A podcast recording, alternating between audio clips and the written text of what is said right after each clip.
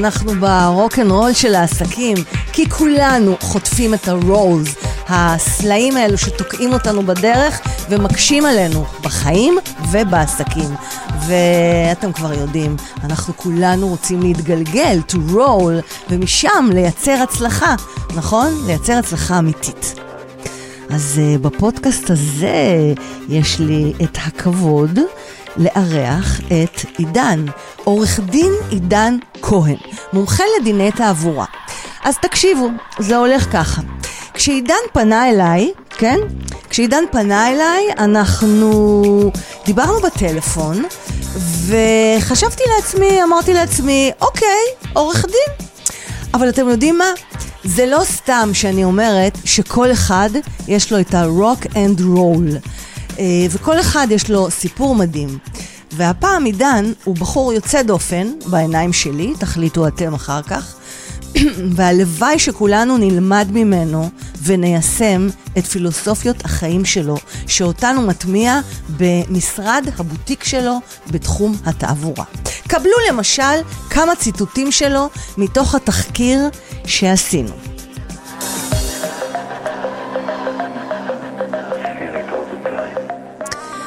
אני מצטטת. המצב שלנו כיום, כמה שזה כואב, זה מצב הפיך. כולם יחזרו, גם המתים. תפילת שמונה עשרה, מחיה המתים. עוד ציטוט, חילול לשם שמיים. הסבר יגיע בהמשך. אה, צדיקים ילכו בם ופושעים כשלו בם. מכירים? מבינים מה זה אומר? משמעות המעשים שלנו היא הדבר החשוב. עוד הוא אמר לי, ניגשתי ביום העצמאות האחרון, לפני הטבח הנורא, ואמרתי לשוטרים, תודה שאתם שומרים עלינו, והם כל כך התפלאו, חשבו שאני ארד עליהם. המלחמה האחרונה הוכיחה את טובתם. עידן גם ציטט את המשפט של גנדי, תהיה השינוי שאתה רוצה לראות בעולם. אז זה תודה אישית שהזכרת. אלוהים נתן לנו את החוש לדעת מה טוב ומה רע. עד כאן לקט קטן ממה שהולך להיות כאן. ואיך כל זה קשור ומתחבר לעולם העסקי של עורכי דין ושל עסקים בכלל. אז אה, עידן יקר, משפט אחד שתרצה להגיד לפני שאנחנו מתחילים. כבוד גדול להיות פה, והיום אנחנו קצת נרגיש מה זה, מה החובה עלינו להפוך להיות אנשים טובים יותר. תודה, עידן. אז תחממו מנועים, תורידו חסמים מעכבים. אנחנו הולכים לעוף עם עורך דין עידן כהן על משמעותם העמוקה של המעשים והבחירות שלנו בחיים האישיים והעסקיים. תקבלו ממנו השראה, כלים, תובנות חשובות. קל וחומר לנו, עם ישראל, בימים אלו של מלחמה ותקווה, או כמו שעידן אמר לי, שוב ציטוט, בעקבות המלחמה אני חושב שיש פה כל מיני דברים שחסר לאנשים. המהות, התרבות היהודית שלנו. צריך יותר פטריוטיות ואהבת מולדת. יותר גאווה במי שאנחנו כעם, ועם זאת, לשמור על ענווה. כאן פז מוסקוביץ', המגישה, מנכ"לית סופרקאסט, פודקאסטים לעסקים. יוצרת, כותבת, מרצה, שחקנית, אני זאת המחוברת למכונה יותר מ-30 שנה, חיה ובועטת וגם לא משתינה בפודקאסט מפוצץ השראה. אז uh, אנחנו ברוקנרול של העסקים, סיפורי השראה עסקיים וניתוחים מרתקים. אנחנו מתחילים, גו. הרוקנרול של העסקים פודקאסט מפוצץ הצלחה סיפורי עסקים וניתוחים מרתקים בהגשת פז מוסקוביץ'. Master Coach ומנכ"לית סופרקאסט. בונים פודקאסטים מנצחים לעסקים.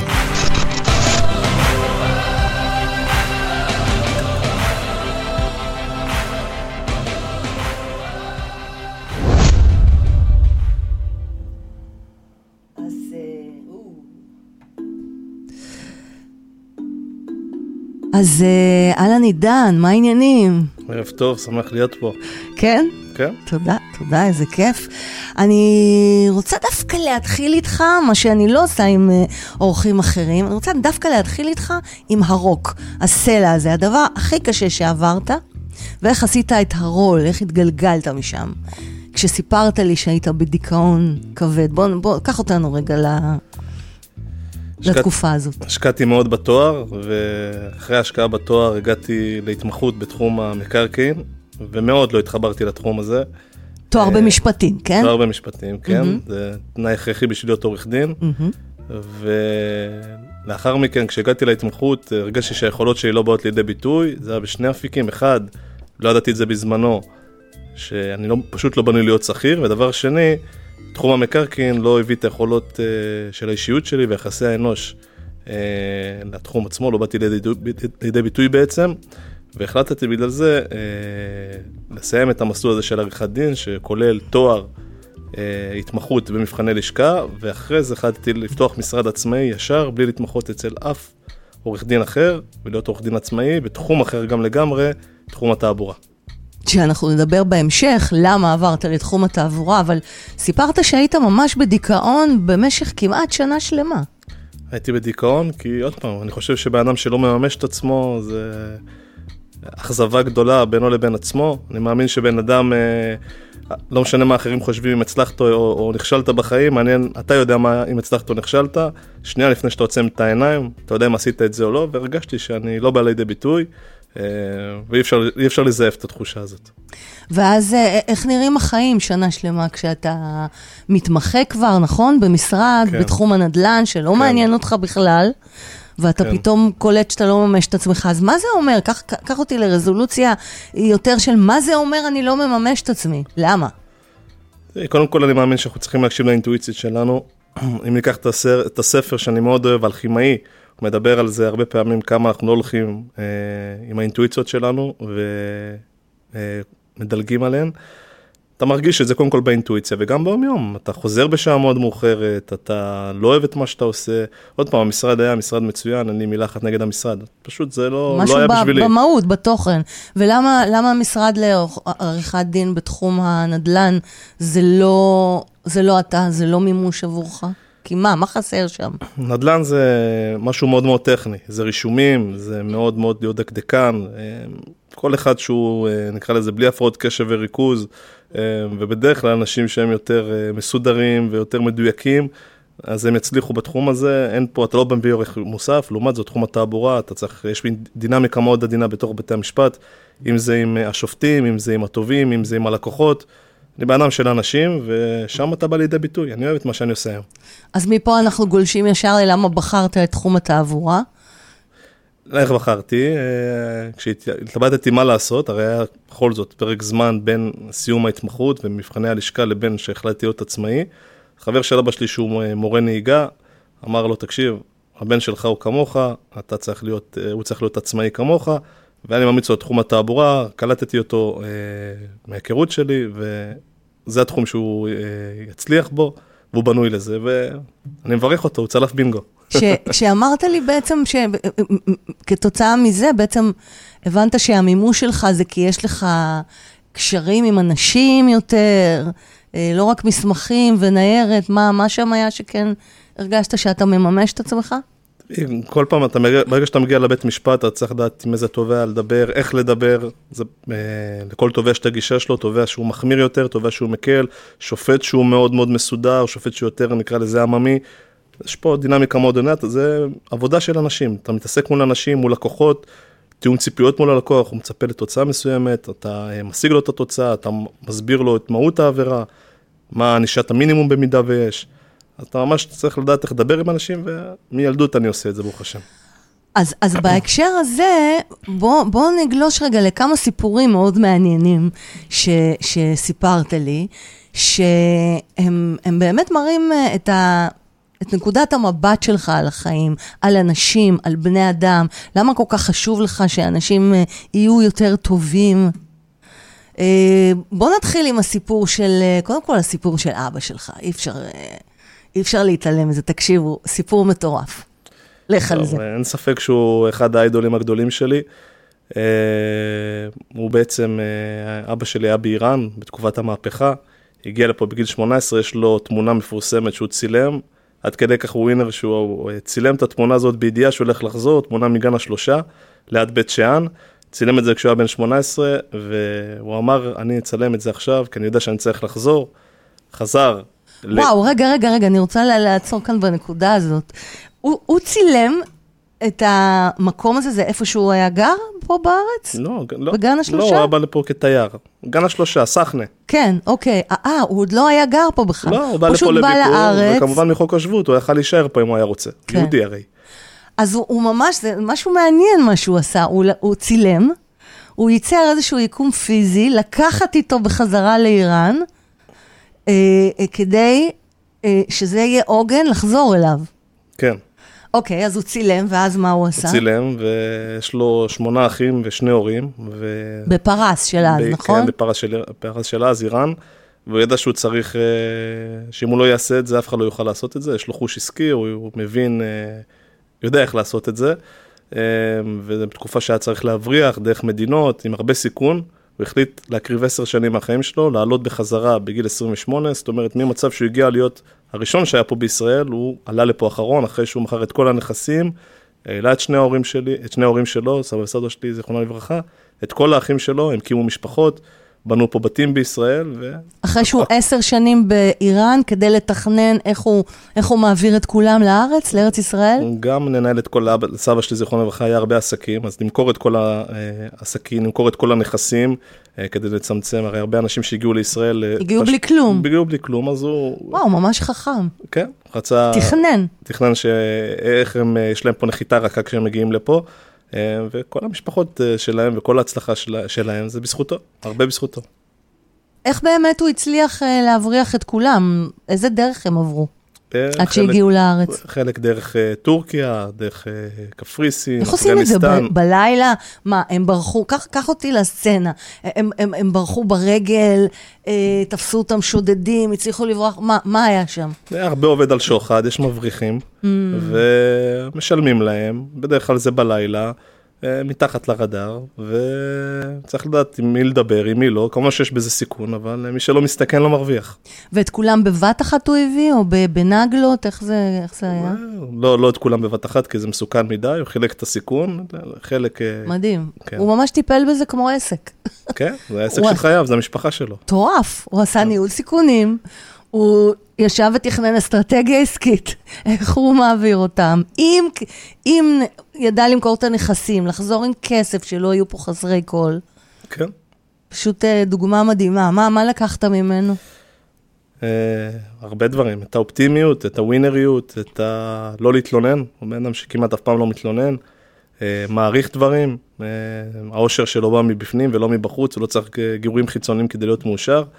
אה, יוש, יושר, אה, הרבה יושר למדתי ממנו, שמלווה אותי היום גם בעסק שלי. סיפור מאוד, אה, מאוד יפה שאני הייתי בתור, אה, בתור ילד, הוא היה מכריח אותי, יש לך חודשיים חופש, חודש אחד אתה תבוא אליי לחנות, וחודש אחד אתה אה, תהיה בחופש שלך, איזה חנות? חנות נעליים. ופעם אחת, אני זוכר, הייתי בן שבע, שמונה, ואחת הלקוחות הגיעה, והיא הביאה 300 שקל, יש לאבא שלי ויטרינה כזאת, 300 שקלים היא שילמה לו, ואז הוא אמר לה, החזיר לה 50 שקלים, היא אמרה לו, למה זה? אז הוא אמר לה, לפני אה, שבוע החלטתי כבר לשנות את המחיר בוויטרינה, ושכחתי לשנות שם. מבחינתי זה 250 ולא 300, מגיע ל-50 שקל בחזרה. אז זה החינוך שקיבלתי בתור ילד, וזה. מה שמלווה אותי גם בעסק שלי. זה מקסים ו- ויוצא דופן. כן. וממש אה, מקום ללמוד ממנו. אמ, חילול לשם שמיים. סיפור החילול... חילול לש- שם שמיים. לא- חילול, סליחה, סליחה, חילול של שמיים? חילול שם שמיים. לשם. לא לשם, חילול שם שמיים. אוקיי, לא אז יודע עכשיו חילול- תסביר לנו את ההבדל, להדיוטה כמוני. אה, חילול לש- לשם שמיים, אני לא יודע לא, איך זה יכול לא טוב, לקרות. נכון, נכון, זה לא אבל, מסתדר. אה, אוי אוי אוי, ואמרתי את זה בפתיח. טוב, אז עכשיו אתם מבינים. חילול שם שמיים. תכווני אותי לבת... סיפור מסיבת הרווקים והסטייקים, מה עשית איתם לא, אחר כך? זה, זה לא חילול של שמיים, זה קידוש שם שמיים. אוקיי. אבל אה, אני אומר, היום הרבה אנשים לא זכו להכיר את היהדות האמיתית. אה, כמה אנשים בתקשורת שהם לוקחים אה, חרדים שמיידים אבנים, ואנשים חושבים שאלה החרדים. אה, ומייצרים שם רע. מצהירים שם רע, והם לא יודעים בעצם מה היהדות האמיתית, כמה הדת היא דת טובה, היא אומרת לך לא לנטור, לא לנקום, לוותר, לא לכעוס, המון המון דברים, אנשים לצערנו היום לא, לא נחשפו לזה. חבר שלי, אני זוכר שהייתה לו מסיבת רווקים, והביא איזה שף, עשינו את זה, ב... לקח איזה וילה עם בריכה והכל, ובסוף אה, ראיתי את הכמות הסטייקים, אמרתי, אנחנו בסך הכל עשרה אנשים פה, אין סיכוי שאנחנו נסיים את זה. ובאתי לשף ואמרתי לו, תקשיב, אה, תביא לי את השאריות. אנשים חשבו שאני נזקק, לא,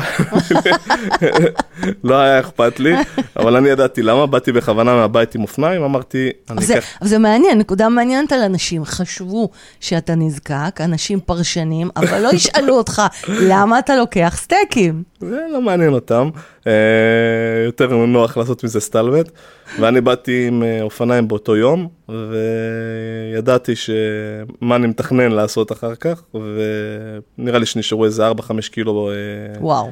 4-5 קילו, יש לי תמונה אחת כזאת, ובעצם התחלתי לחלק לחתולים, עכשיו הכי פשוט לבוא ולחלק את זה ככה, אבל כמי שיודע, חתול זאת חיה טריטוריאלית, וברגע שאתה מגיע אליה, אה, אתה תחלק את זה באותו אזור, אף אחד לא, אף אחד לא יזכה לגעת בזה, אלא אם היא רוצה להיהרג.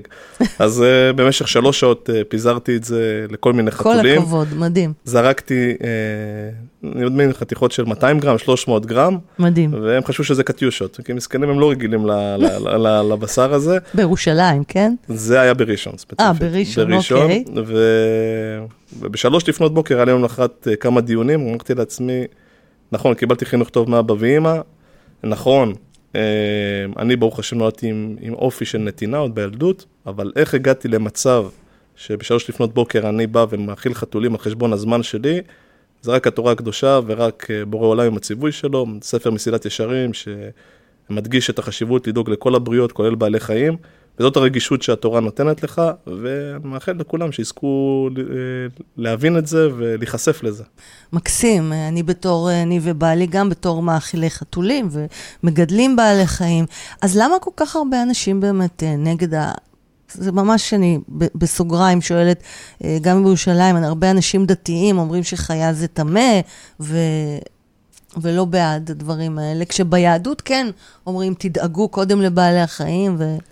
לילדים? תראי, לא, אה, אולי הם לא רוצים שזה יהיה בתוך הבית שלהם, אבל אה, אה, זה כבר שיקולים אחרים שלהם. חלק גם לא, לא כולם זוכים, צריכים להבין שהיהדות היא מאוד מאוד רחבה. והיא לא מסתכמת במצווה אחת, כמה שבן אדם, בגלל זה אומרים תלמיד חכם, יש פרופט, דוקטור, פרופסור, אצל צדיקים, גם אם בן 110, אומרים תלמיד, הוא... תלמיד חכם. בדיוק, עדיין לומדים, כל הזמן. אז לא כולם, זוכים, לא כולם זוכים לדעת את, ה, את האמת, וגם אלה שיודעים כבר, אז הם לא יודעים, אני, אבל כן אני יכול להגיד שמי שחס וחלילה מתעלל בבעלי חיים, אה, או מזלזל בהם, או פוגע בהם, או, כן. או, או לא רגיש אליהם, אז uh, כמובן שהוא צריך לעשות בדק בית, עד כדי כך שיש הלכה שאתה חייב קודם כל להכיל את ה... Uh, אם, אם אתה בעל חיים, יש לך בעלי חיים בתוך הבית שאתה בעצם אמון, על ה, על, אמון עליהם, אתה צריך uh, קודם כל להאכיל אותם כשאתה רעב, לפני שאתה אכלת, לפני שאתה אוכל בעצמך, כי כשאתה רעב, אתה תזכור אותם. ואם אתה כבר תהיה שבע, יש מצב שתשכח אותם, כי זה הטבע האדם, הוא שוכח די מהר. וואו, זו תובנה מדהימה לקחת לחיים. זאת הלכה. מדהים, מדהים. אה, אה, ואם אני אשאל אותך, נגיד, אוקיי, חוקי היהדות וההלכה מאוד uh, אנושיים, איך זה בא לידי ביטוי בעבודה היומיומית שלך כעורך דין בנושא תעבורה, ובכלל במערכת המשפט היהודית או הישראלית?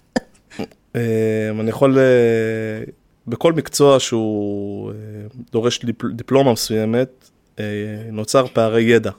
אם זה רופא שיניים לעומת אה, פציינט, אם זה עורך דין. אה, לעומת לקוח, הם לא יודעים, הרי בתחום התעבורה יש כל, כך הרבה, כמו שאמרנו, אם זה התורה יש מה ללמוד, אבל גם בעריכת דין יש תמיד מה להשתפר וללמוד, כמו כל דבר בחיים, ויש פערי ידע, הוא לא יודע מה הענישה על עבירה מסוימת, הוא לא יודע מה התמחור, הוא לא יודע מה קורה תמיד בתוך בתי המשפט, ועורך דין שהוא לא הגון יכול לנצל את זה חס וחלילה, יכול לבוא ו- ולשקר ו- ולרמות את הלקוח ולא להגיד את האמת כדי לקדם את האינטרס שלו. אה, להגיד לו, מחקתי לך את הנקודות, כשהנקודות לא נמחקו. אה, בגלל זה אני מאוד מקפיד תמיד אה, לשלוח פרוטוקולים, בשביל שהלקוח ישן טוב בלילה. אמרתי שהורדתי לך את הנקודות, קח פרוטוקול ש... שיהיה לך. מה זאת אומרת? מה הכוונה? יש פרוטוקול בעצם שמתעד את, ה... את ההתרחשות שקרתה בבית משפט, או אם המשטרה באה והודיעה שהורידה נקודות, אז אני בעצם בא ושולח את זה ללקוח, שהוא ידע שהנקודות בשקיפות מלאה, אתה מתכוון, מראה לו. את כל מהלך העניינים, שקיפות. מלאה, אבל לא בגלל, לא, שקיפות מלאה, אבל לא בגלל שאני אה, חושש שהוא יעלה עליי, בגלל כן. שאני יודע שאלוהים רואה.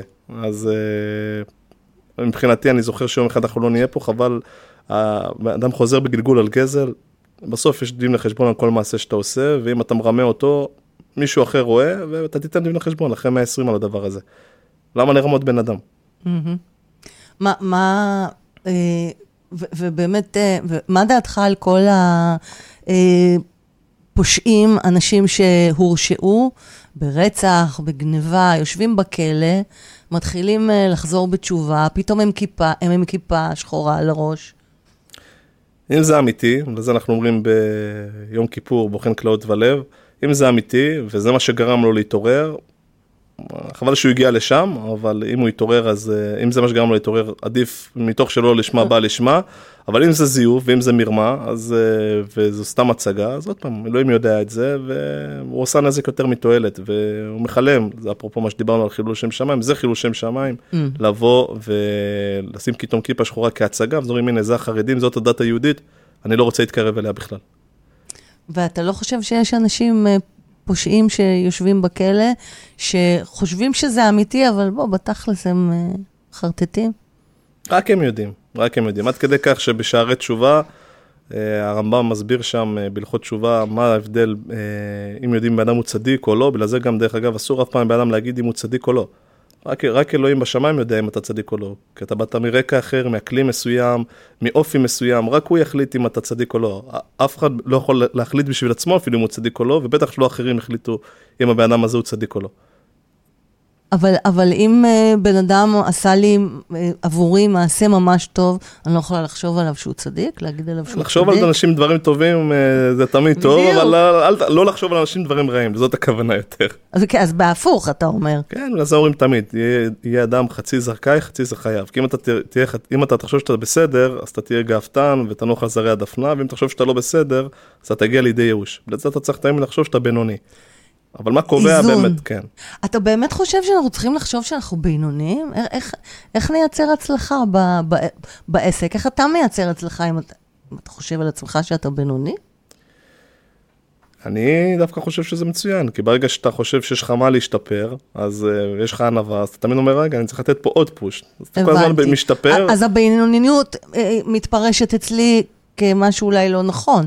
אז אולי תנסה לזקק למה אתה מתכוון בבינוניות. תראי, אתה יכול גם, אתה יכול, יש הבדל בין uh, משפט שאני מאוד אוהב של זלטן איבראימוביץ', שאומר, uh, confidence not arrogance. אתה יכול uh, להיות בטוח בעצמך, אבל לא להיות שחצן כלפי אחרים. עד כדי כך או, שהרמח"ל, לשמור על ענווה, כן. עד כדי כך שהרמח"ל בא ואומר, ש- רמח"ל, תרגום? רמח"ל, רש- רבי רבי? משה חיים לוצטו, זכותו נגן עלינו. אוקיי. הוא בא לספר מסילת ישרים וספר דרך השם, והוא בא ואומר, כמו, שהציפ... כמו שהציפור לא צריכה להתנשא על זה שהיא יכולה לעוף, או השור ימשוך בכוחו, יגיד, הנה אני חזק, אני יכול למשוך דברים, כל אחד יש לו את התפקיד שלו. אז גם בן אדם שהוא חכם, הוא מדבר על זה שם, שהוא חכם והוא הגיע לדברים בחיים, הוא צריך לזכור שזה מתנות. קיבלת מתנה מאלוהים שאתה חכם, שאתה יפה, שאתה עשיר, אז uh, תשמח על זה, אבל אל תתגאה על אחרים, זה, אין לך על מה להתנשא, זה בסך הכל מתנה שקיבלת. מקסים. אז, אני- אז, אז לא הייתי משתמשת במילה בינוני, הייתי משתמשת במה שאמרת. אה, confidence, no arrogance. איך, איך נגיד את זה בעברית? אה, ביטחון. ביטחון ולא לא התנשאות. אמונה בעצמך, שאתה אמונה בעצמך. יכול, ש...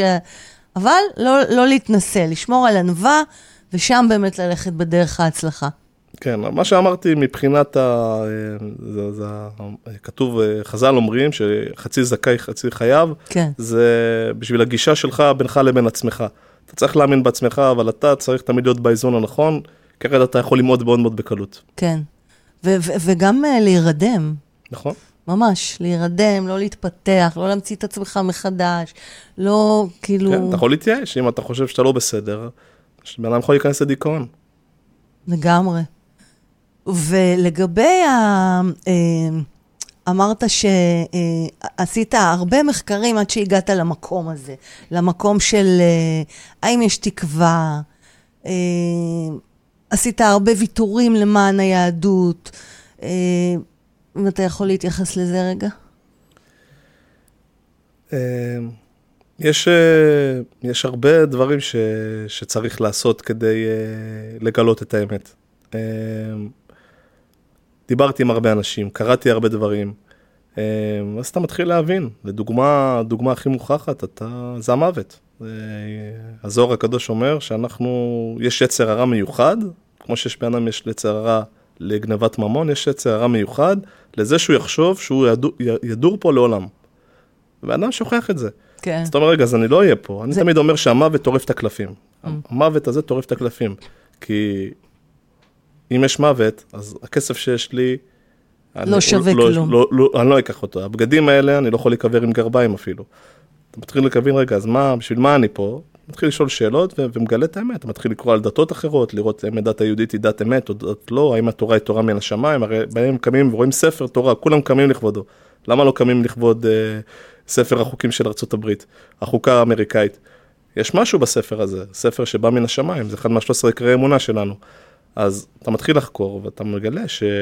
את האמת, ואז אתה גם מגלה כמה עדות יפה, ואז אתה אומר לעצמך, אוקיי, אני גם עושה פה משהו מוסרי, אני עושה פה גם משהו שהוא טוב. אני יכול להגיד עליי, אני יכול, לא יכול לדבר על אחרים, כי אני לא יודע מה אחרים עברו, אבל אני יכול להגיד עליי שאני הפכתי בן אדם יותר טוב.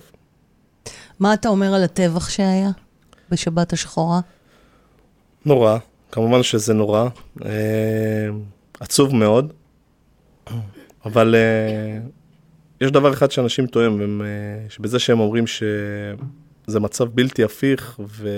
והם לא יפגשו את הקרובים שלהם יותר, זה מאוד קשה, כן? אבל לא סתם העולם הזה הוא עגול, אה, כדור, כדור הארץ היה יכול להיות מרובע או משולש, כדור הארץ הוא עגול, כי יהיה לזה סוף, אוקיי? יהיה לזה חזרה. היום הם למטה מאוד, והם צריכים לזכור כמה שזה קשה, וזה ניסיון הכי קשה שיש, מה שהם עברו, כל המשפחות האלה, שהם יפגשו את הקרובים שלהם. אני חייב להאמין בזה, כי בתפילת 18 אה, היא תמיד כמעט משתנה, בין יום חול לשבת, לחגים, אבל לתפילה אחת אה, מבין ה-18 כמעט לא זזה אף פעם, זו תפילת חיי- מחיי המתים. זה אחד מה-13 עיקרי אמונה שלנו, עיקרי אמונה שלנו, הם יחזרו לחיים, הם יפגשו אותם שוב, וזהו הימים הכי שמחים לעם ישראל, ימות המשיח ותחיית המתים. אז uh, אתה מרשה לי להתקיל אותך בשאלה כאן בנושא הזה? אז מה תגיד על uh, תרומות איברים? שזה לא, לא מחיה מתים, זה מחיה אנשים שימותו אם לא יקבלו תרומות איברים.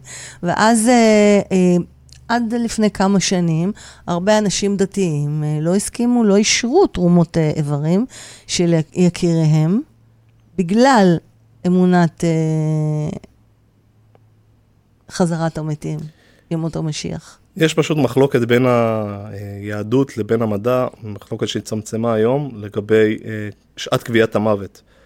ואצל היהדות אומרים אה, פסיקת הלב, הלב ברגע הלב. שהוא פוסק, ובמדע זה ברגע שהמוח מפסיק לשדר גלים, נכון. אז אה, אז זאת פה המחלוקת. בעצם הגאפ. אה, לא ידעתי, זה הגאפ. מעניין. זה הגאפ. היהדות היא, היא כולה של חסד ו, ונתינה, ו, ויש הכרה בזה היום למי ש... בדרך שמותר, עוד פעם, אני לא רב. ו- אני, אני רוצה דווקא כן. לפרגן, שלפני כמה שנים, בזכות הרב הבר, רב יהודי שעבר בעצמו, הוא היה מטופל דיאליזה, ואז עבר השתלת כליה, והוא הקים את עמותת מתנת חיים, ומאז כמעט אה, 95 אחוזים מתורמי הכליות אה, לאנשים בעודם חיים, אוקיי? התורמים בעודם חיים תורמים כליות למטופלים, אה, הם דתיים.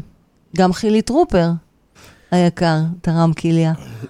זה מראה שבעצם אה, הדתיים האמיתיים מחפשים את האמת. הם מחפשים, אה, אם זאת האמת וזה מותר, הם הראשונים בשביל לעשות את זה. רואים את זה גם באחוזי הגיוס הגבוהים בצבא. נכון. ועכשיו בעקבות המלחמה, אלפיים חרדים באו להתגייס. כן, הם שזה מחפשים... מקסים, זה מייצר איזושהי התמרה בחברה הישראלית. נכון. תגיד רגע, כשאתה מדבר, אתה אומר הרבה אמת, אמת, לגלות את האמת. ביהדות יש אמת, אתה רוצה להיצמד לאמת. איזה אמת יש ב, בעולם המשפט? ולעורכי דין, שבאים ויכולים לייצג אה, גם את מי שנגיד בתחום שלך. יש לך דוגמה לתת לי עם עורך דין אה, שהיה מולך, אה, שלא ייצג אמת? ואיזה אמת יש בכלל? ב... האם יש אמת אבסולוטית בעולם של עריכת הדין? אני יכול להגיד שבעולם uh, התעבורה, וזה היופי, אני לא נגד צד שני, אני נגד המדינה עצמה, אוקיי? המדינה היא זאת שמעמידה לדין. אני בסדר מעניין. דין פלילי, אוקיי. אוקיי? אני לא בפלילי, אבל בסדר דין פלילי. תחום התעבורה בסדר דין פלילי. בעצם כל העבירות שמבוצעות על הכביש. אני יכול לבוא ולהגיד שבהתחלה היה לי אה, מצפון מאוד מאוד, אה, היה לי קשה, קשיי מצפון מאוד מאוד, נקיפות מצפון מאוד גדולות. אמרתי לעצמי, על מה? נקיפות המצפון היו? אה, אני מגן כביכול על אנשים שהם פושעים, שעושים עבירות על הכביש והכל. ואז אתה מבין שיש לך חלב על השפתיים, וזה לא ממש ככה. אה, ויש אה, מקרים שפתאום בן אדם אה, 30 שנה לא עשה אף עבירה, ופתאום קפץ לו ילד לכביש עם קורקינט, והוא דרס אותו, ומגישים נגדו כתב אישום, ורוצים להכניס אותו לכלא, כי הוא הילד במצב קשה, אבל הילד אשם בכלל. אז רגע, מי אשם? או עבירות... מה האמת? מה האמת פה? מאיזה האמת- נקודת מבט מסתכלים על מקרה כזה? זה מקרה מעניין, מה האמת, שתיארת. האמת במקרה הזה, זה בעצם בודקים האם התאונה הייתה נמנעת או בלתי נמנעת. עכשיו, ברגע שילד... או האם זה בזדון או לא בזדון? זדון זה לא... כאילו בכוונה דרס או זה, לא? תעבורה זה עבירות קפידה, זה קפידה זה עבירות שבעצם אה, אין עניין של, אה, של רצון פה, אוקיי? בניגוד לפלילי הארדקור, שיש עניין של אתה רוצה לרצוח, אתה צריך שיהיה לך כוונה לרצוח. אוקיי. אה, בן אדם שעכשיו בא ונוסע במהירות מופרזת, אין לו כוונה לעשות את זה, הוא לא רוצה להיתפס, הוא לא רוצה לדרוס, אז אוטומטית יש לך, זה לא מעניין הכוונה שלך, מעניין את הפעולה שלך. האם, האם התאונה הייתה נמנעת? האם התאונה הייתה בלתי נמנעת? והמדינה ברגע שילד נפצע, במיוחד אם הוא בגיל צעיר, כמה שזה כואב, יכול להיות שהילד הזה גרם לבן, ל- לנהג למצב שהוא לא יכול למנוע את התאונה, כי הוא הפתיע אותו. בכל כן. זאת הוא מדובר בבן אדם, לא ברובוט.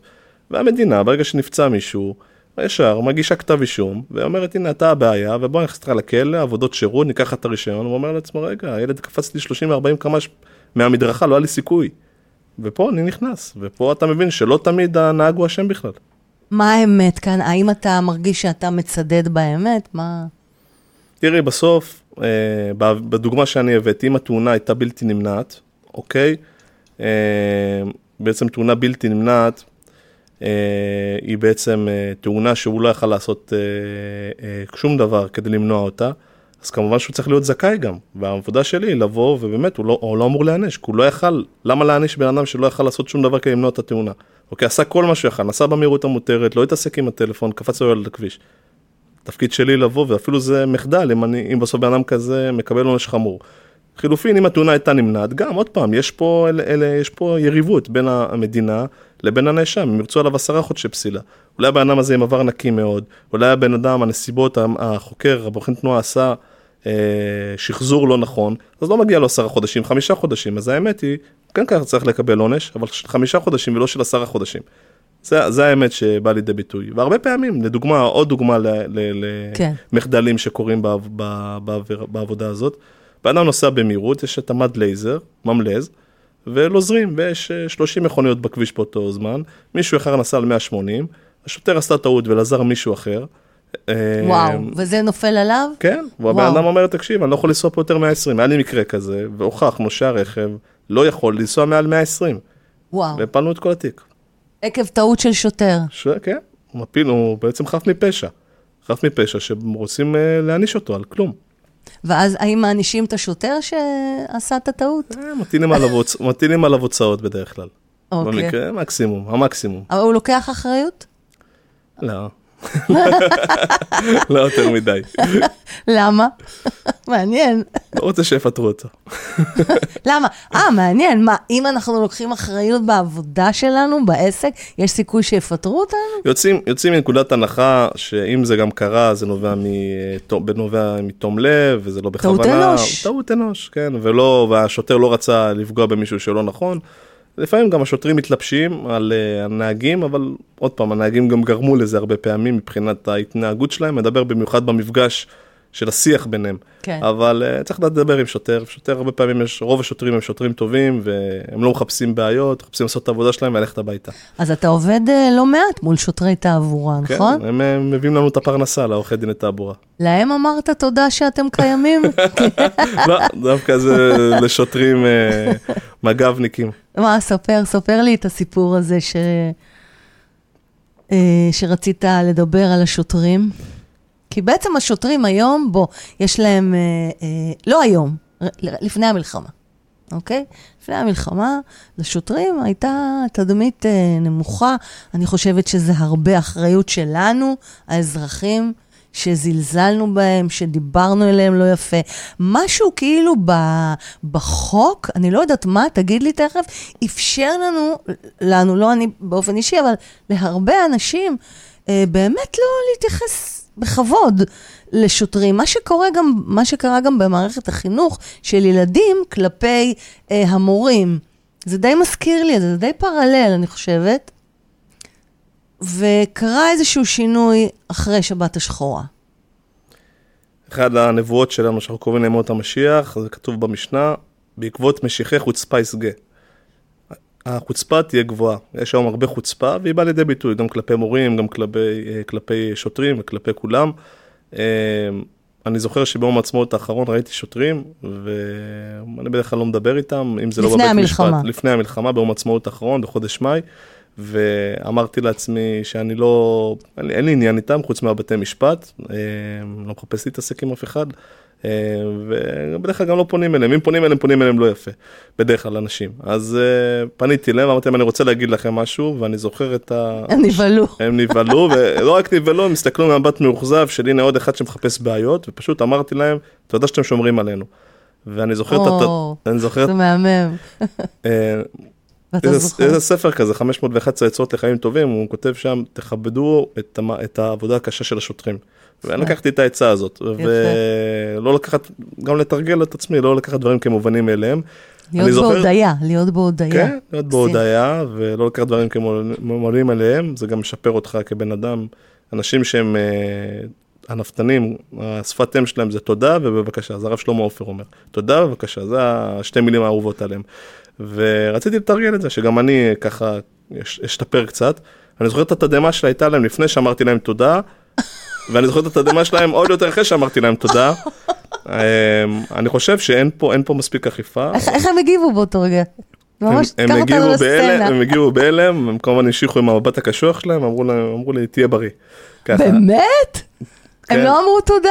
תהיו בריא, זה תודה כן. בשפה של השוטרים. הם היו נבוכים, כאילו, ולא ציפו לזה. הם היו נבוכים כי הם לא רגילים לזה, כן. ובשבת השחורה הם הראשונים שהתייצבו, ו-43 שוטרים נהרגו, ולא היינו צריכים את זה בשביל להבין שהם, אה, בסך הכל הם אה, שומרים על, עלינו. בסוף הם מסכנים את החיים שלהם בשעות לא שעות. ב... לגמרי. ומגיע להם הרבה קרדיט. לגמרי. אם אתם שומעים אותנו ואתם שוטרים, או בני משפחה של שוטרים, אז אנחנו רוצים להגיד לכם תודה, תודה, תודה לכם. ובעצם, כשאני מנסה לחשוב על זה, כשאתה מדבר על זה, אז בעצם מה עשינו? החלשנו את עצמנו. כשאנחנו מתייחסים לאנשים אחרים, לממסד, לממסד אפילו, לשוטרים, אה, בחוצפה, בהנמכה, אנחנו בעצם מחלישים את עצמנו. מחלישים את עצמנו, ובן אדם גם, תמיד אומרים, אה, תכבד את הצד השני. יש אנשים שלא מכבדים את עצמם, ברגע שאתה מתנהג ככה, אתה לא מכבד את עצמך. זאת הדעה שלי. אז אפרופו כבוד, אתה נפגש אה, במקומות כאלו של התייחסות כזו של זלזול, חוסר כבוד, אה, הנמכה, אה, בעבודה שלך כעורך דין? מצד מי? לא יודעת, תגיד אתה. במה אתה נתקל? תראי, אני חושב באופן כללי שהיהדות היא הפך הישראליות. בעצם אחרי השואה שעברנו, היהדות היא מדברת על אה, להיכנע ולוותר ו- ולהוריד את הראש, והישראליות אחרי השואה בעיקר, ישראל יצא בא ואני אה, לא פראייר ואני הרי, ואל תתעסק איתי. בעקבות מה, ש... מה שעברנו ב... כן, מה שעברנו, אבל אני חושב, שלקח... אני חושב שלקחנו את זה כמה צעדים קדימה. גם אה, עכשיו אנחנו אומרים עם חמאס, אנחנו לא פראיירים, נשמיד אותם, נחסל אותם, בסדר, אין בעיה, מול אויבים אין בעיה להיות כזה, אבל אה, mm. בינינו לבין עצמנו אנחנו צריכים לכבד אחד את השני יותר. אה, ואין מה לעשות, זה חלק מהתרבות שלנו, זה בא לידי ביטוי בכביש, זה בא לידי בהרבה דברים, צריך לשפר את עצמנו, קודם כל, אני אומר את זה לעצמי, צריך לשפר את עצמנו, לוותר בכביש, אתה יודע, לפעמים אדם, את רואה אותו חותך אותך בכביש.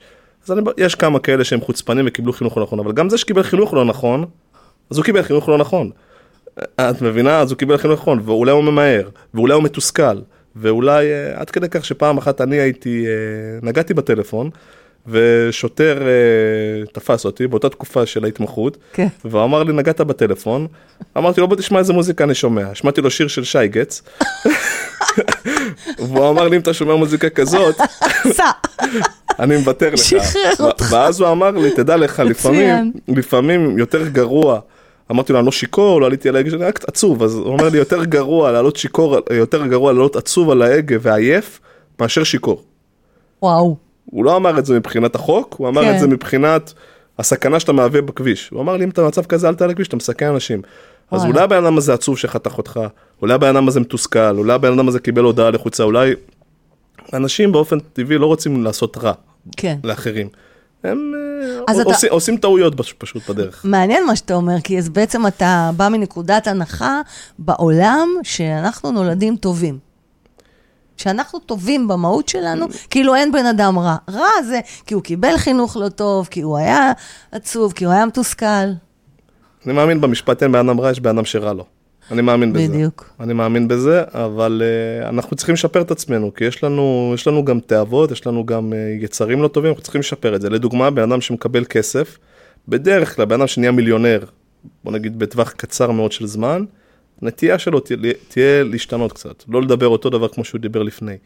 תפס תחת, מה שנקרא. כן. ב- בעל הון, אז הוא מרגיש מעל כולם. במיוחד אנשים שהגיעו מלמטה, הם בדרך כלל כן. כאלה. אוקיי. ואתה צריך לא, לא, לא להיות כזה, אתה צריך להישאר אותו דבר, אפילו לעוד יותר. כמו שאמרנו, זו עוד מתנה שאלוהים נתן לך, שתזכור מאין הגעת. כן? יש ציטוט כזה בתנ"ך, אני לא זוכרת מה, איך זה הולך, אבל לזכור מאין באת, משהו כזה. תסתכל בשלושה דברים ואין אתה בלד... בא לידי עבירה. דע מאין באת, לאן אתה הולך ולפני מי אתה לתת דין וחשבון. דע מאין- באת מטיפה סרוחה, לאן אתה הולך למקום עפר רימה ותולעה, ולפני מי אתה עתיד לתת דין וחשבון, לפני מלך, מלכי המלכים הקדוש ברוך הוא. כל פעם שאני אצטרך ציטוטים לפתגמים, לזה, אני פונה אליך, עידן, שיהיה לך ברור, אני לא טובה בזה בכלל. אז מצוין, בדיוק לזה התכוונתי. אני אגיד משהו לגבי ההערכה, אני, אני מאוד אוהב את את ההערכה, אני מאוד מאוד לא אוהב שלוקחים דברים כמובנים מאליהם, עד כדי כך שאחד הדברים שאני חושב שהכי צריך לשים לב אליהם, נגיד לדוגמה, זה עיניים. בן אדם בא ולא מעריך את זה שיש לו עיניים. שהוא רואה, שהוא רואה, יואו, ואיך הוא מאמן, צמרר. ואיך אפשר לאמן את עצמך להעריך את זה שאתה רואה, איך? ולא לעשות אולי חטאים גם עם אותם עיניים, ללכת, אה, ללכת עם עיניים עצומות, איזה דקה, דקה וחצי. לעשות מעצמך צחוק, ללכת ברחוב, דקה וחצי. לעשות אימון כאילו אתה עיוור. תלך במיוחד ברחוב. מהמם. אתה גם מוריד את הענווה, גם הכל, וגם אתה מבין כמה אתה כלום. אתה נראה כמו ליצן, דקה וחצי, רק תלך ככה, או אפילו בבית תעשה את זה, מי שקשה לו. ברחוב, אתה מעריך את העיניים. אותו דבר לגבי רגליים, אותו דבר לגבי משפחה, אותו דבר לגבי הכל. הרי יש לנו עשרה ציוויים ביהדות, עשרת הדיברות, נכון? והכל זה ציוויים, לא תרצח, לא תגנוב. ואחד הציוויים, הציווי הראשון, אנוכי השם אלוקיך. היה אפשר לעצור פה, אבל מה כתוב? אנוכי השם אלוקיך אשר העלתיך מארץ מצרים. למה זה? זה משהו סיפורי.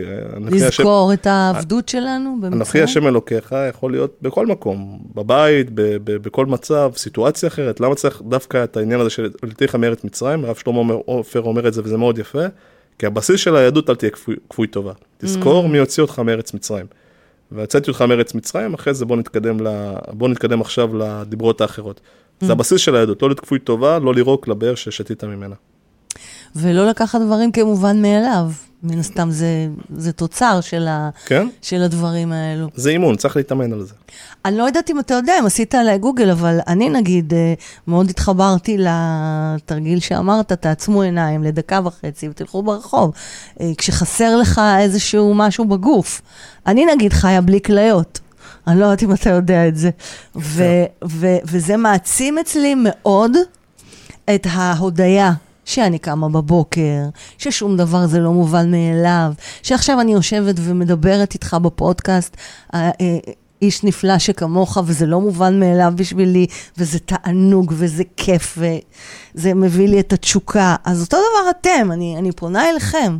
אה, בוא תמשיך אותי, אתה, ותגיד לקהל שלנו איך... על, על כל הנושא הזה של הלא מובן מאליו, שבאמת אנשים צריכים להתעורר, לא לחכות למוות, או מוות מטאפורי, אם פתאום יש לכם מחלה, אם פתאום קושי, משפט קשה שעברתם, וכולי. החיים אה, לא קלים, אבל אה, החיים יפים, והכל עניין של אה, זווית, איך אתם מסתכלים על, על זה. אם אתם מסתכלים על זה בעין חיובית או לא, וזה בכל רגע. אם קמת בבוקר זה כבר בונוס, אה, לאן אה, הלכת, מי פגשת, זה שיש לך יכולת דיבור, בריאות, חברים. יש לנו כל כך הרבה, אבל יש לנו אה, יצר הרע כזה שבא ומנסה לראות את הדברים, להראות לנו את הדברים הרעים, כמה חסר. חוכמה זה לראות מה שיש. אז תזכרו את זה טוב טוב, גם כשיש לכם קושי בעסק, בטח בימים כאלו של מלחמה ותקווה, אני קוראת לזה. אה, באמת, כלים ותובנות מאוד מאוד אה, חזקות יש לך.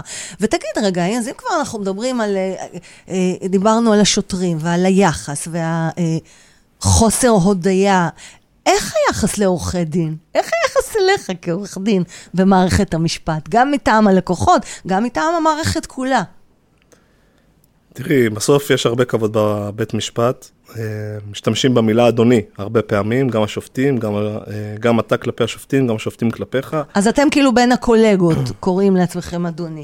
כן, יש כבוד, אוקיי. יש כבוד. כמובן, עוד פעם, זה בסוף בני אדם. אה, היום יצא קצת שם לא, לא הכי טוב לעורכי הדין. למה? בגלל כל מיני פרשיות שקרו. הרבה רונל עורכ- פישר וכדומה? עזבי שמות, אבל כל מיני פרשיות שהיו, וכל מיני סיטואציות, והרבה עורכי דין שלקחו כסף ופתאום לא עונים לטלפונים, אפרופו מה שאמרתי לרמות, שזה הרמות אולי הכי גדולה. אה, זה קרה לחבר שלי שהיה צריך להכריז על פשיטת רגל, עורך דין לקח ממנו רק להתחלה 4,500 שקל, ופיטר אותו, וזהו. לא ראה את הכסף בחזרה. העורך דין פיטר את החבר. אוקיי. צריך, צריך לזכור שזה בני אדם, אה, בכל דבר, כדורגלן, עורך דין, רופא, יש אה, רופאים שהם מרמים, שיכולים להגיד לך, תקשיב, אתה צריך אה, לעשות ניתוח מסוים רק בשביל, במיוחד אם הוא רופא פרטי, ובכלל אתה לא צריך אותו בשביל לעשות כסף, אותו דבר לגבי עורך דין.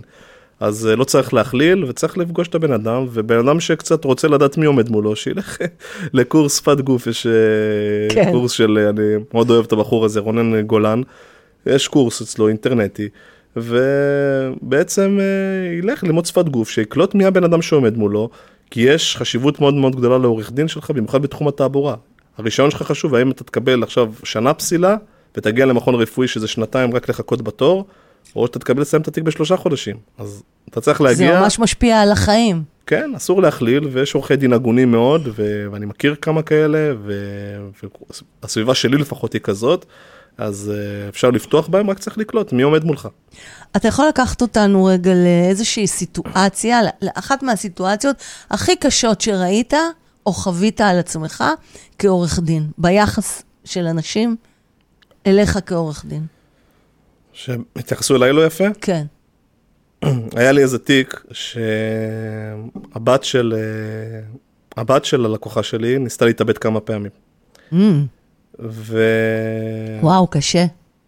ואיך זה קשור היא לתעבורה? הייתה, היא הייתה אה, ערבייה, אני אומר ערבייה כי לי זה לא שינה, אם היא ערבייה או יהודייה או נוצרייה. ערבייה ישראלית. ערבייה ישראלית, כן. והיא ניסתה כמה פעמים להתאבד, והאימא, הלקוחה שלי, עשתה עבירות חמורות. היא נסעה... בעקבות ה- לא. סערת הנפש לא, או בלי קשר? בלי קשר, אבל עקב אה, נסיבות חיים קשות. אוקיי. ו... מה זה נסיבות חיים קשות, לדוגמה? אה, גרושה, אה, אם חד-הורית, הבת שלה שמנסה להתאבד כל הזמן. אז אה, היא באה אליי ועשתה עבירות חמורות, ורצו להכניס אותה לכלא. והיא אמרה לי, תקשיב, אם אני נכנסת לכלא, יש מצב הבת שלי מתאבדת. כן. אז אני כעורך דין כבר לא הסתכלתי על התיק הזה כעוד תיק, אמרתי לעצמי, החיים של הבת פה תלויים. ממש תיק מציל חיים, מבחינתך. כן. וואו, חזק. והגעתי לפגישה עם התביעות, התביעה, הגעתי מאוד מוכן לתיק הזה, ראיתי סרטונים, עברתי, אני בכלל לא אוהב להגיע מוכן לכל תיק, גם התביעה מתייחסת אליך אחרת. זה עבירות שהם יכולים להרשיע בקלות, זה עבירות של נהיגה בזמן פסילה, נהיגה ב...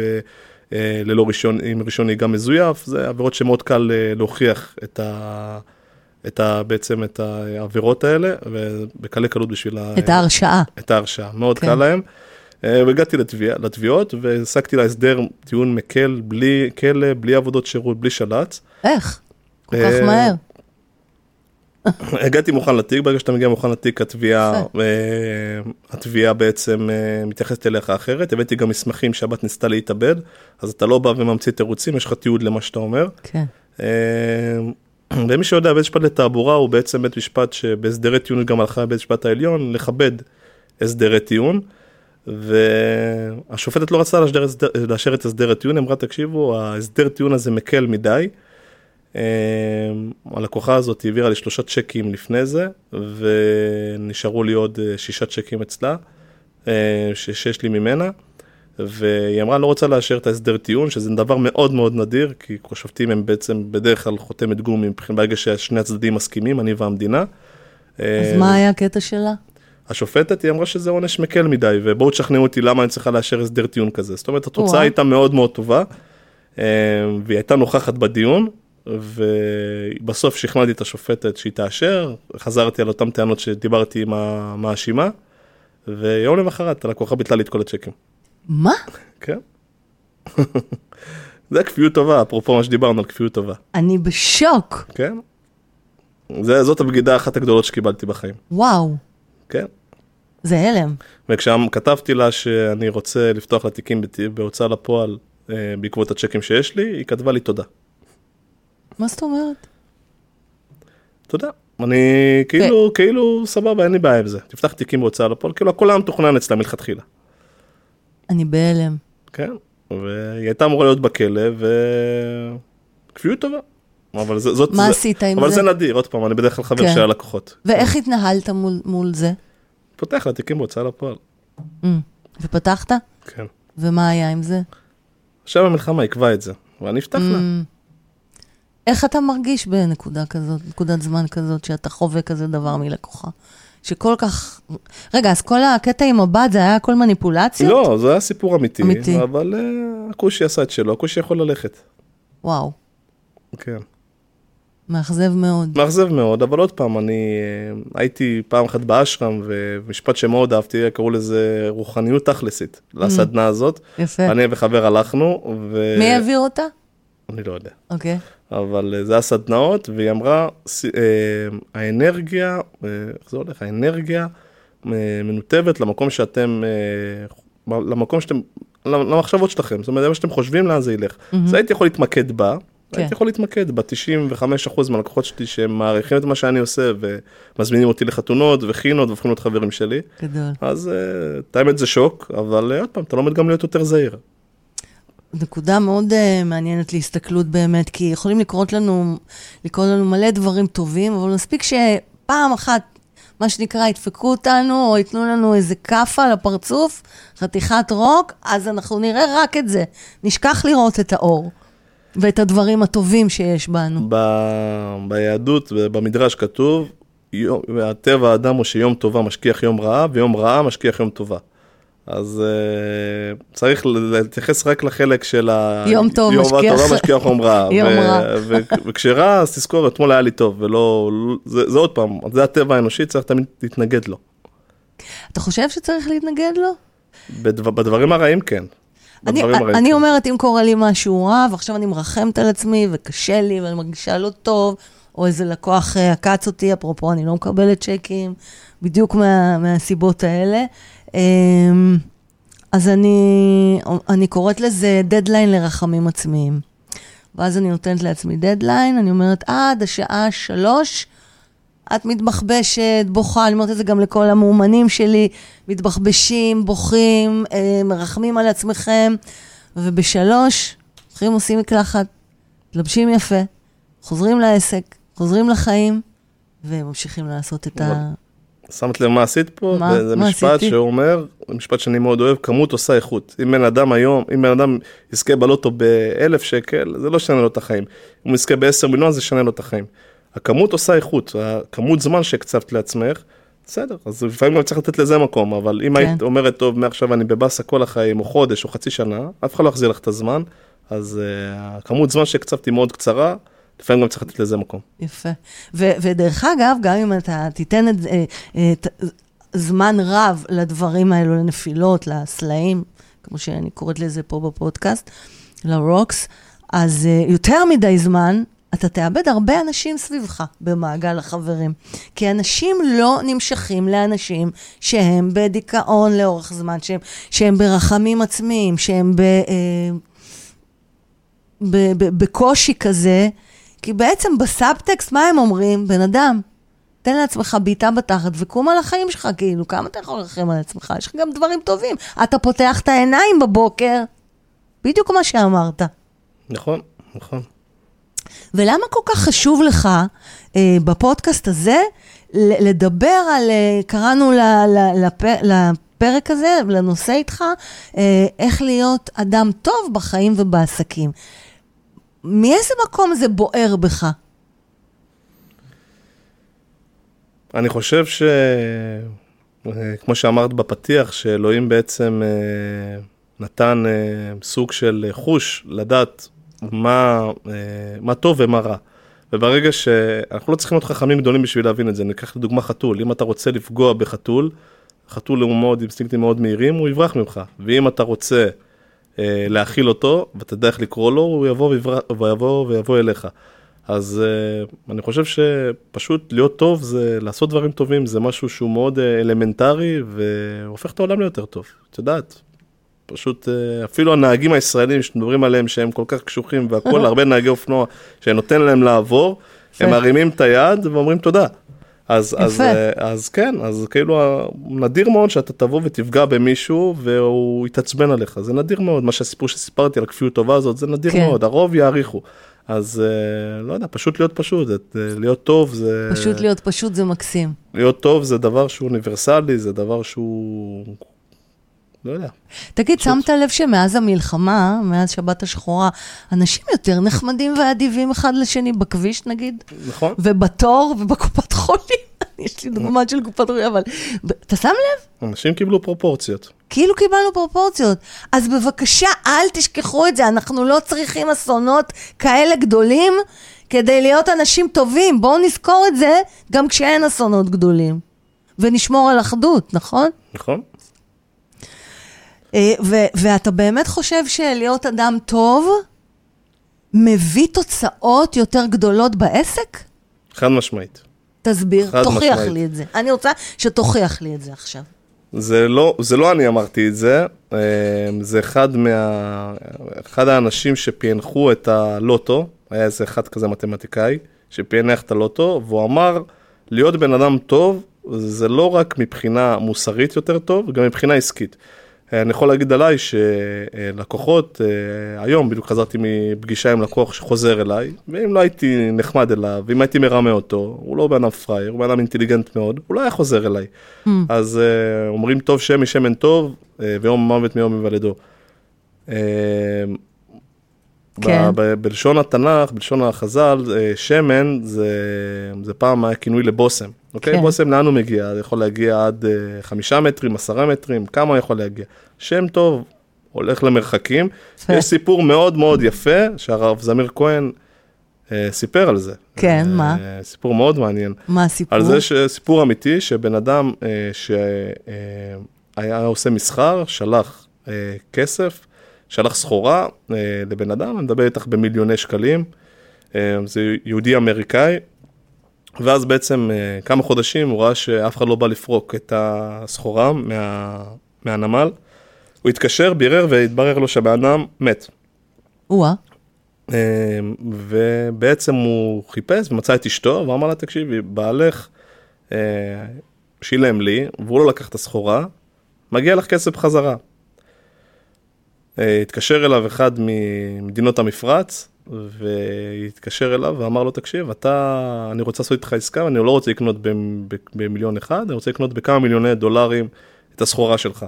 אז הוא אמר לו, למה? הוא אמר לו, אם אתה ידעת להיות לא רמה עם, עם, עם אנשים מתים, אז קל וחומר שאתה תהיה בן אדם ישר עם אנשים אה, שהם חיים, ואתה מבחינתי, והבן אדם הזה יתעשר בזכות זה. מקסים, מקסים, אני לא אשכח את הסיפור הזה, באמת סיפור מהמם. כן. בוס מגיע עד חמישה מטרים, זה מהדהד. כשאתה בן אדם טוב, אתה מייצר אדוות. כן. ואיכשהו זה חוזר אליך, אומרים גוד קרמה. כן, כל החוכמה, כל החוכמה, אבל זה לא לעשות את זה בשביל זה. אז, לאלוהים יש את הדרכים ל- ל- לתת לך. אז, אז, אז אם כבר הרמת לי להנחתה לקראת סיום, אה, אז למה אתה, למה לקחת אותך כעורך דין? אני, אנחנו יכולים להבין, בוא תגיד. זה, זה שיעור יפה מול הענווה שלך, כי אתה בן אדם מאוד ענב, וזה יפה. אומרים ענב או ענב? אני לא יודע איך שנוח לך, אבל יש, יש, יש, יש בדיחה כזאת, אפרופו, אנחנו דיברנו על אמת, שהרי הוא כתוב בתורה שמשה רבנו היה ענב מכל אדם. אז פעם אחת בן אדם ראה, זה בדיחה, כן? בן אדם בא וראה מישהו ברחוב שהוא הולך בשפלות מאוד מאוד גדולה ובהכנעה מאוד גדולה וההליכה שלו, הוא אמר לו, תקשיב, אני בן אדם מאוד מאמין, כשאני רואה אותך, יש לי תהייה גדולה לתורה. הוא אמר לו, מה? הוא אמר לו, אה, כתוב שמשה רבנו הענב מכל אדם, אבל כשאני רואה אותך, תראה איזה ענוותן אתה. הוא אומר לו, אני אגיד לך את האמת, ענוותן. ענוותן. אני אגיד לך את האמת, גם לי יש את התהייה הזאת. אז, אה, מצוין. אז, אז אה, כמו שאמרנו, מה הולך בפנים ולא מה נראה מבחוץ.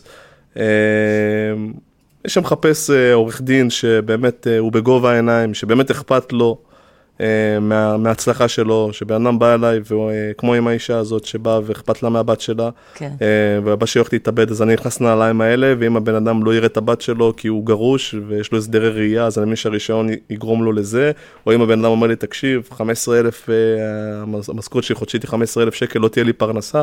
הכל נכנס לי, זאת אומרת, בן אדם בא ומדבר, אני ברוך השם יודע להקשיב, ואני מכניס את עצמי לנעליים שלו, מה אני הייתי עושה אם הייתי בסיטואציה שלו, ואיזה תוצאה הייתי רוצה לקבל אם אני הייתי במקומו. אה, אכפתיות מאוד גדולה, מקצועיות מאוד גדולה, ומשרד שמתעסק בתחום התעבורה הרבה הרבה שנים. זאת אומרת, אה, באמת כשאתה מקבל אה, לקוחות, אתה רואה את המעבר למקרה הספציפי עצמו, אתה רואה את ההשלכות, אתה רואה את ההשפעה של, אה, של זה על החיים שלהם ועל כל המעגלים, זה מדהים. לא צריך אה, להיות גאון גדול, הם באים ואומרים לך בעצמם, אני, שמע, אני לא אראה, זה הרגליים שלי, אני לא אראה את אשתי, אני לא אראה את אשתי, כן. אני לא אראה את הילדים, אני לא, אני לא אראה את ה... אני לא, אני לא אוכל לעבוד. השאלה אם אתה, אכפת לך או לא, בדיוק. זה הכל, זה העניין. ואם אתה מקשיב או לא, כי, כי יש גם אנשים שלא מקשיבים. יש כאלה שיודעים ל- לשמוע ולא להקשיב. בדיוק, שרק רואים, אוקיי, אני אצליח, לא אצליח, היית- ו- וזהו. הייתי רוצה לדבר איתך גם על, ה, על העניין של הפטריוטיות שקצת חסר לנו פה. אוקיי. אבא שלי, אה, אבא שלי בא ואומר, אמר לי שיש דבר כזה בפרסית שנקרא ותן. ותן בפרסית זה מולדת. והוא אומר, אם אתה תלך לאיראן ותקלל מישהו, את אימא שלו אפילו, אוקיי? אז uh, זה יכול לעבור בשתיקה. אם אתה תקלל את המולדת, את האדמה, הוא יכול לרצוח אותך. זה מה שהדרוזים, שאני מאוד אוהב, הם, זה היופי שיש בהם, שהם בעצם, אה, מקום שהם נולדים בו, הם מעריכים את האדמה. ובגלל זה כולנו כך מעריכים, והנה גם עכשיו, במלחמה הזאת, המון המון דרוזים נהרגו, וזאת, אה, זה הרגע בעצם למסור להם, אה, גם להם, תודה רבה על כל מה שהם עושים למען עם ישראל ועל הערכה, והם יודעים להעריך, דרך אגב, זה, יש הרבה מה ללמוד מהדרוזים.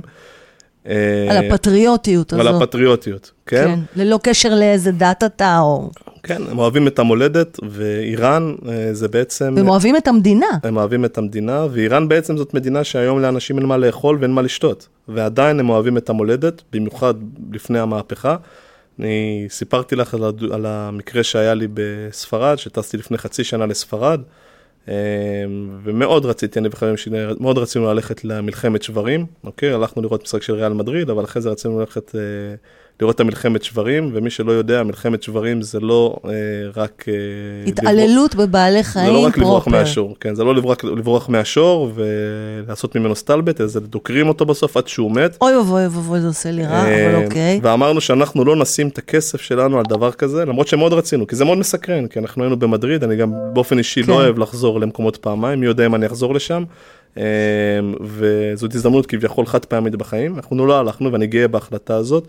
מה שמיוחד בזה שבספרד התרבות הזאת היא בירידה, בגלל הדור הצעיר הוא לא מתעניין בתרבות הזאת, היא תרבות מהמאה ה-19, מעל 200 שנה היא קיימת, כי הדור הצעיר מודע לסבל של ב- בעלי חיים, לא להתעלל בבעלי חיים. גם מודע וגם זה פחות מעניין אותו עם כל הגאדג'טים והטכנולוגיה והכל, ועד כדי כך שממשלת ספרד מזרימה כספים כדי להחיות את התרבות הבזויה הזאת. ואנחנו נגד, ואל תלכו ואל תתמכו במלחמות שברים. וה- ואנחנו, שאין לנו את התרבות הזאת, אנחנו צריכים להיות גאים שאנחנו יהודים, ולהיות גאים בהנחת תפילין, זאת התרבות שלנו, אין לנו מלחמת שברים ואין לנו סמבה כמו שיש בברזיל, התרבות שלנו זה, זה היהדות, ו- ונראה לי שבפודקאסט הזה דיברנו כמה היא יפה, אז אנשים יש מסרו לנו נפש. את נענך נחמן שרוקדים באמצע הרחוב, שזה מהמם. אנשים מסרו נפש ב... על הנחת תפילין בשואה, זה לא סתם, אנשים לא סתם עשו את זה, על, על זקן ותפילין, יש משהו בזה, התורה היא תורת אמת, אה, אנחנו צריכים להיות גאים בתרבות שלנו, אנחנו נגד התעללות בבעלי חיים, אה, גם השחיטה היהודית אפילו, היא, היא הומנית. היא הומנית מאוד, צריכים להיות גאים בזה, ומי שלא מניח תפילין כל היא יום, לא, הומ- זה קצת צורם לי להגיד היא הומנית, אבל היא... איך תגדיר את זה? נגיד על השחיטה היהודית? היא מתחשבת מאוד. כן, מתחשבת. מתחשבת. מאוד בבהמיות שלנו, מה לעשות, כבני אדם, כן. מה לעשות. אבל איך כל זה קשור לפטריוטיות, עם המלחמת שברים למשל, שאמרת? אני אומר שהספרדים, חבר אותי לזה. הספרדים בעצם לא רוצים לעקור את התרבות הזאת, בגלל שהם גאים בה. Mm. הם גאים בתרבות הזאת, אה, כי זה חלק מהתרבות, הם אומרים, תקשיבו, אני ספרדי, זה ספרדים, מלחמת שברים, זה חלק מהותי מאיתנו. אצלנו, מה שמהותי אצלנו זה הנחת תפילין, תפילות ביום כיפור. כן. אה, ותגידו לי אתם, מה עדיף? עדיף להיות, אה, עדיף להיות אה, תומך מלחמת שברים או להתפלל בכיפור? אין לנו מספיק גאווה בעם שלנו, בלאום שלנו. יש לנו דת נפלאה, יש לנו עם נפלא. אנחנו העם הכי ותיק בהיסטוריה ויש בינינו הכי מעט. אנחנו העם הכי, הכי מועט בעולם, למה? מרוב שרצחו אותנו. כן. אז גם צבא ההגנה לישראל, איך הוא נקרא? צבא ההגנה לישראל, מגנים עלינו. עכשיו בטבח מה היה? הם תקפו אותנו, לא אנחנו תקפנו. נכון. אז צריכים להיות גאים בעצמנו, ובמיוחד שיש לנו על מה. אה, וואו, חזק מאוד. אה, מה הטיפ החשוב ביותר שיש לך לתת לבעלי עסקים קטנים? אני חושבת שהבנו את זה, אבל בוא תגיד. אה, אני חושב שזה סינרגיה להרבה, בין הרבה דברים, אבל uh, הלקוחות הם לא טיפשים, הם יודעים למי אכפת ממנו ומי לא. Uh, השם שלכם מאוד מאוד חשוב, ולהיות חרוץ גם, צריך להיות, בפ... ב... ב... ב... ב... יש תחרות מאוד גדולה, uh, יש uh, uh, דברים שצריך לעשות כל הזמן, פודקאסטים, רילסים, סרטונים.